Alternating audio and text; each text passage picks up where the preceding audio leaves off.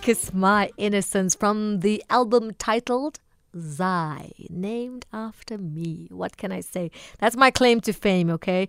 This is Sport Tracks, and I'm in for John Gericke between now and 9 o'clock. The latest in sport and as well as music to keep you company. So much has happened when it comes to sport as well.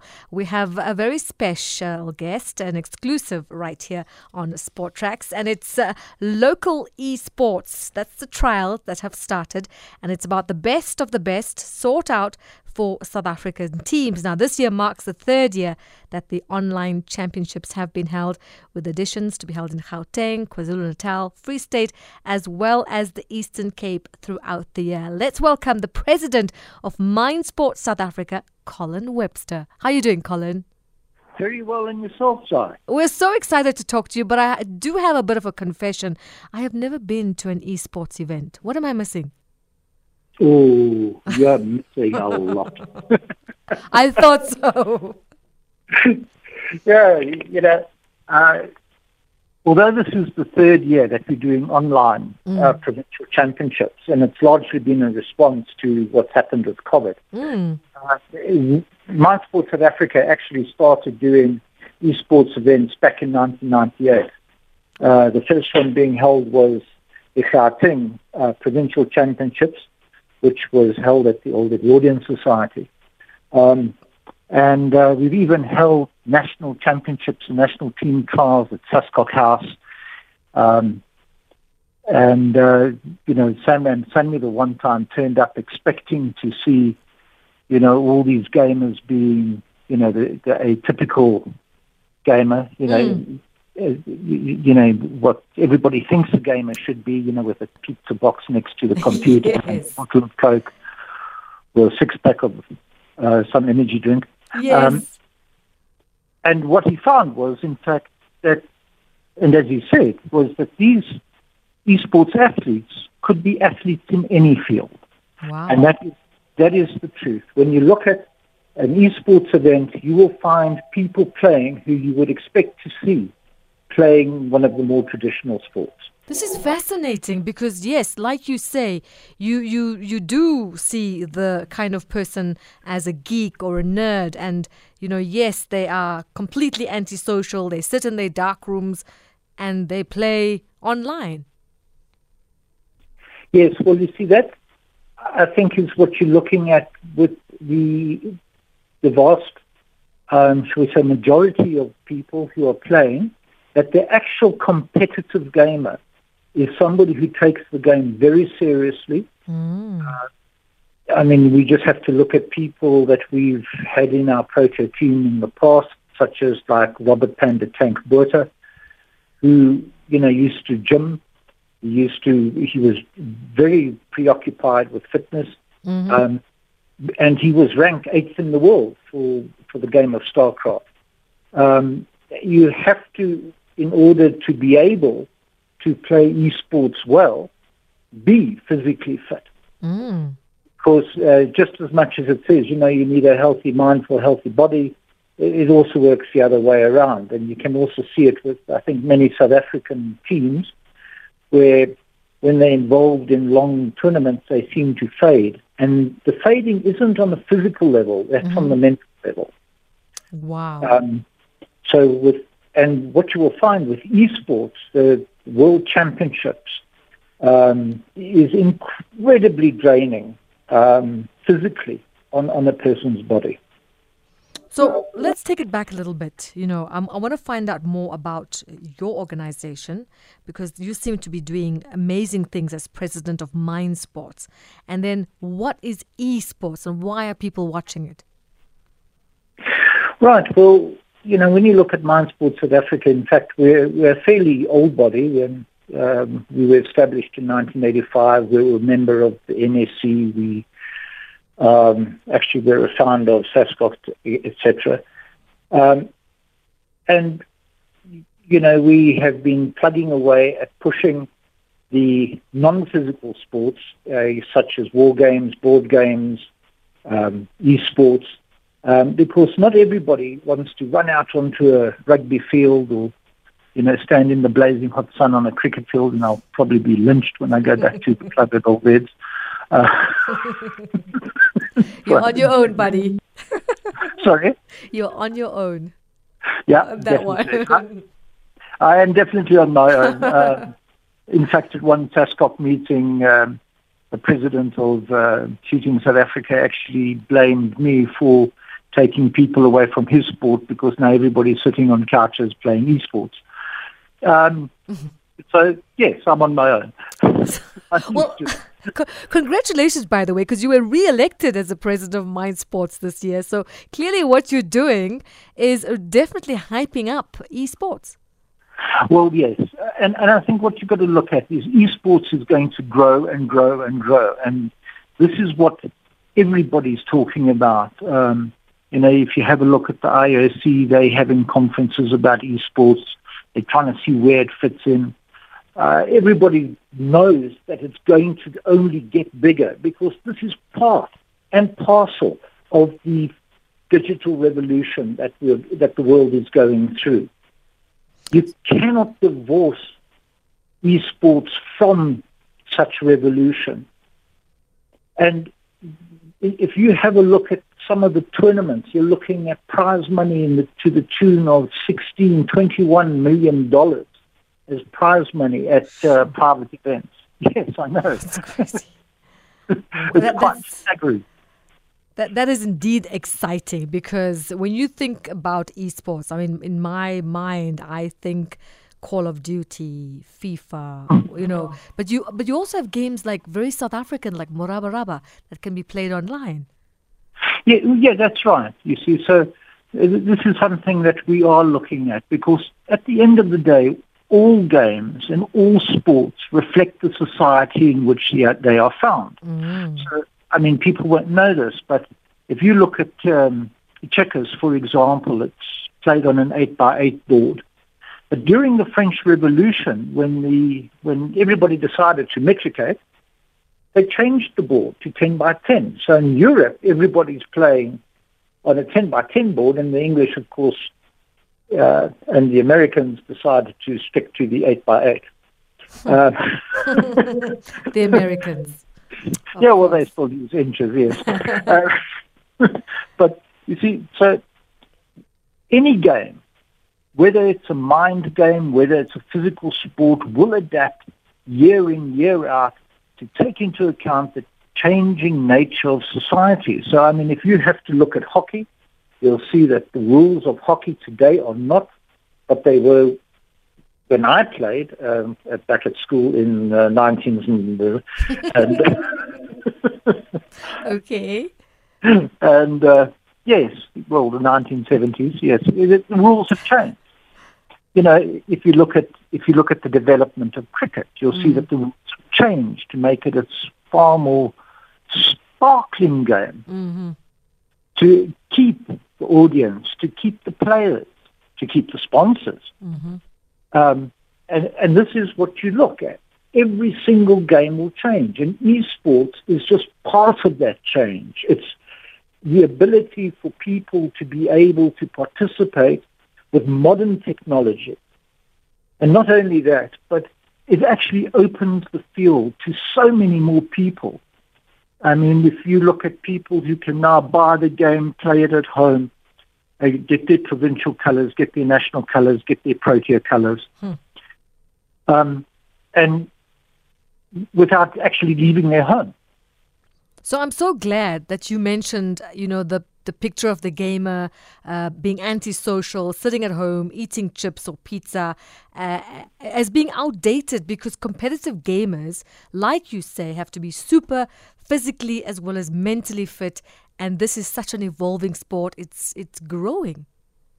Yes, in leaps and bounds. In fact, you know where it will be in even next year or the year thereafter.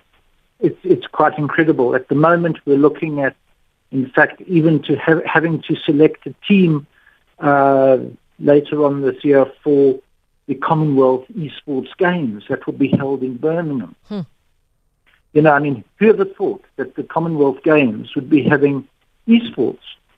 No, no, that that's just unheard of. I mean, you speak about the giant earnings that you can you can win. You win big here.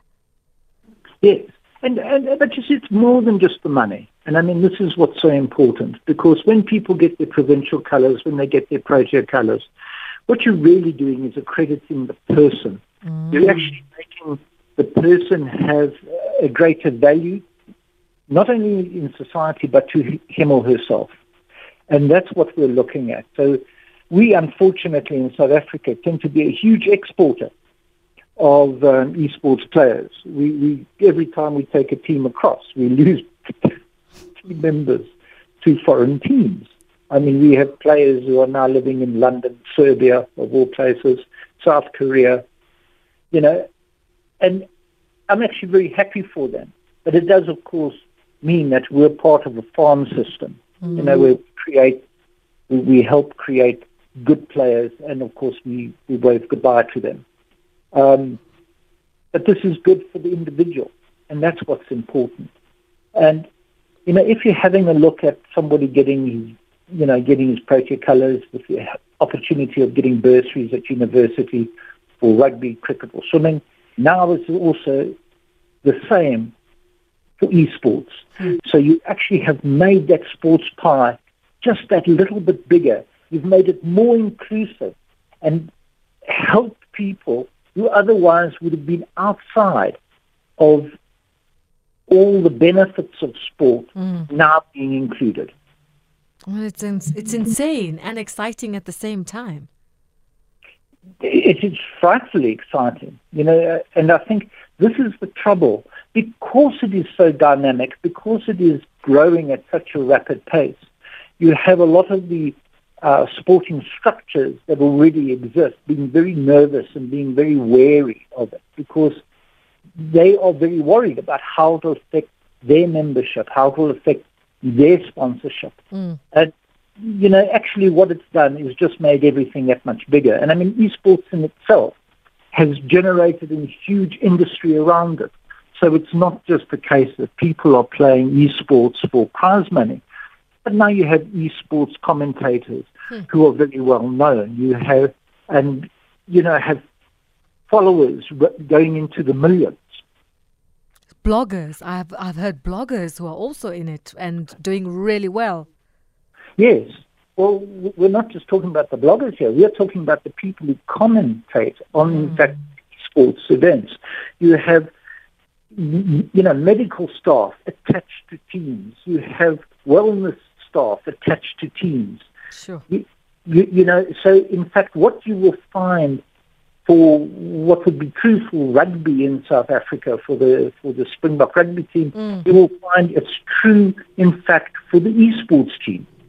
And in fact, we are very proud of the fact that, you know, we have sent a Protea esports team out every single year uh, since 2005 to uh, World Championships and other events, uh, except for 2008 when we hosted the African Championships at Wits University. Mm. Um, and never once have we ever asked one of our Protea team players to put their hand in their pocket. Sure. Now, if you consider that compared to the the long established sports, many of them being Olympic in nature, mm. You know, where they've actually asked their own players to contribute because of the short, shortage of funds, we've never had to do that. And we have competed every single year overseas and sometimes very, very well. In fact, we've had a number of players who've actually picked up medals at World Championship level. And when you consider the poor infrastructure in South Africa for esports, when you consider the bad ping, um, and I mean, if you just have to speak to anybody who plays esports, they'll they'll cite a litany of weaknesses in the South African um, infrastructure. Um, and, and yet, you know, we've had young Gabriella Isaacs who, when she was at Saheti, she actually came second in StarCraft at the World Championships in South Korea. We've had players from the Western Cape doing well, uh, winning medals. Um, you know, we've had, as I say, Robert Botha, uh, who, who, did exceedingly well. Hmm. And, you know, you would find that, that these are players who have actually achieved, in spite of the poor infrastructure in South Africa. And it just goes to show that, in fact, you know, the, the, the competitive spirit mm. that find among South Africans. And you just did a myth busting uh, exercise there because when you think about competitive gaming, you think esports is male dominated, but yet you just announced a woman. Oh, yes. We're very proud of our female gamers. They, they have done very well and they've represented South Africa very well. I mean, we even had um, a previous president of Mind Sports South Africa, Morizane Boys, who not only was she president, but she actually represented South Africa in the Protea team in Azerbaijan. Hmm. Uh, that was back in 2014. And did it with style. You know, so we, you know, we, we actually very proud of our female gamers. Our, our, our female esports athletes are really something to behold. I mean, Colin, for you, president of Mind Sports South Africa, what do you think is the most challenging part of what you do? Well, the biggest problem that we have in in uh, South Africa is, you know, um, South Africa was, whether it was by fluke, or I think perhaps SASCOC didn't understand what was really happening. okay. But South Africa was the first country in the world to recognize esports as a sport. Fantastic. And that was back in 2005. And that was the important part. Now, because it actually helped South Korea and China recognize esports as a sport. We did it before then. The problem is that South Africa didn't pursue that advantage. Mm. I don't think mm. anybody has really understood amongst government level and at, at uh, level just how important esports is and is going to be in the future. Um, so the biggest challenge is actually to tie in major support for esports because mm. this is an area where it's not just the person competing, but this is the opportunity for the country to actually earn income.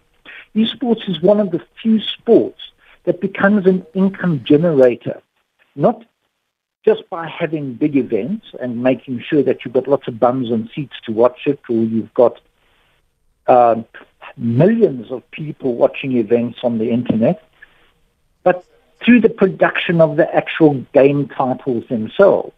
So, for example, in South Korea, um, and you may be aware that I actually served as president of the International Esports Federation for a while, that the South Korean government actually invests very heavily into esports because it itself earns trillions of dollars a year through taxes on those very games that are sold. Hmm. And this is all part of the digital, digital revolution. You cannot separate esports from the recreational game, and you cannot separate it from the production and publishing of those game titles.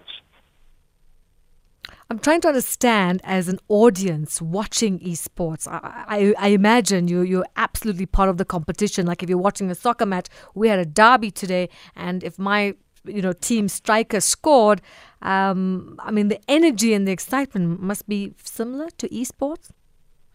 Oh, it is phenomenal when you go into these large arenas. Um, the the atmosphere is absolutely electric hmm. when the supporters are there following their teams. And you know you, you've got to realise that the, the size, and this is another huge advantage. I mean, for example, in 2016, we had a South African who actually uh, refereed the, um, the World Championships that was held in Beijing um, in the Bird Nest Stadium. You see, so esports itself fills stadia.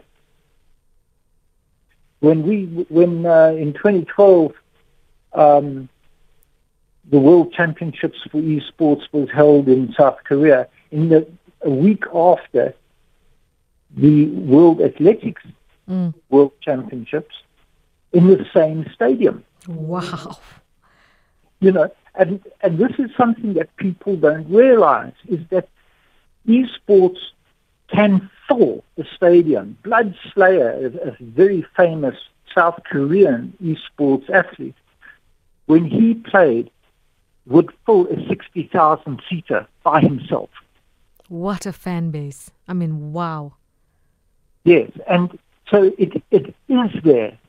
It just has to be actualized in, in, in Africa. But Co- in Europe and in, in Asia and uh, North America, Colin, I feel like we need part two of this discussion. I have really enjoyed my time with you. I feel like I've been in learning mode and uh, coming into this conversation knowing so little, and I feel like I've learned so much. Esports, Colin Webster, President of Mind Sports South Africa.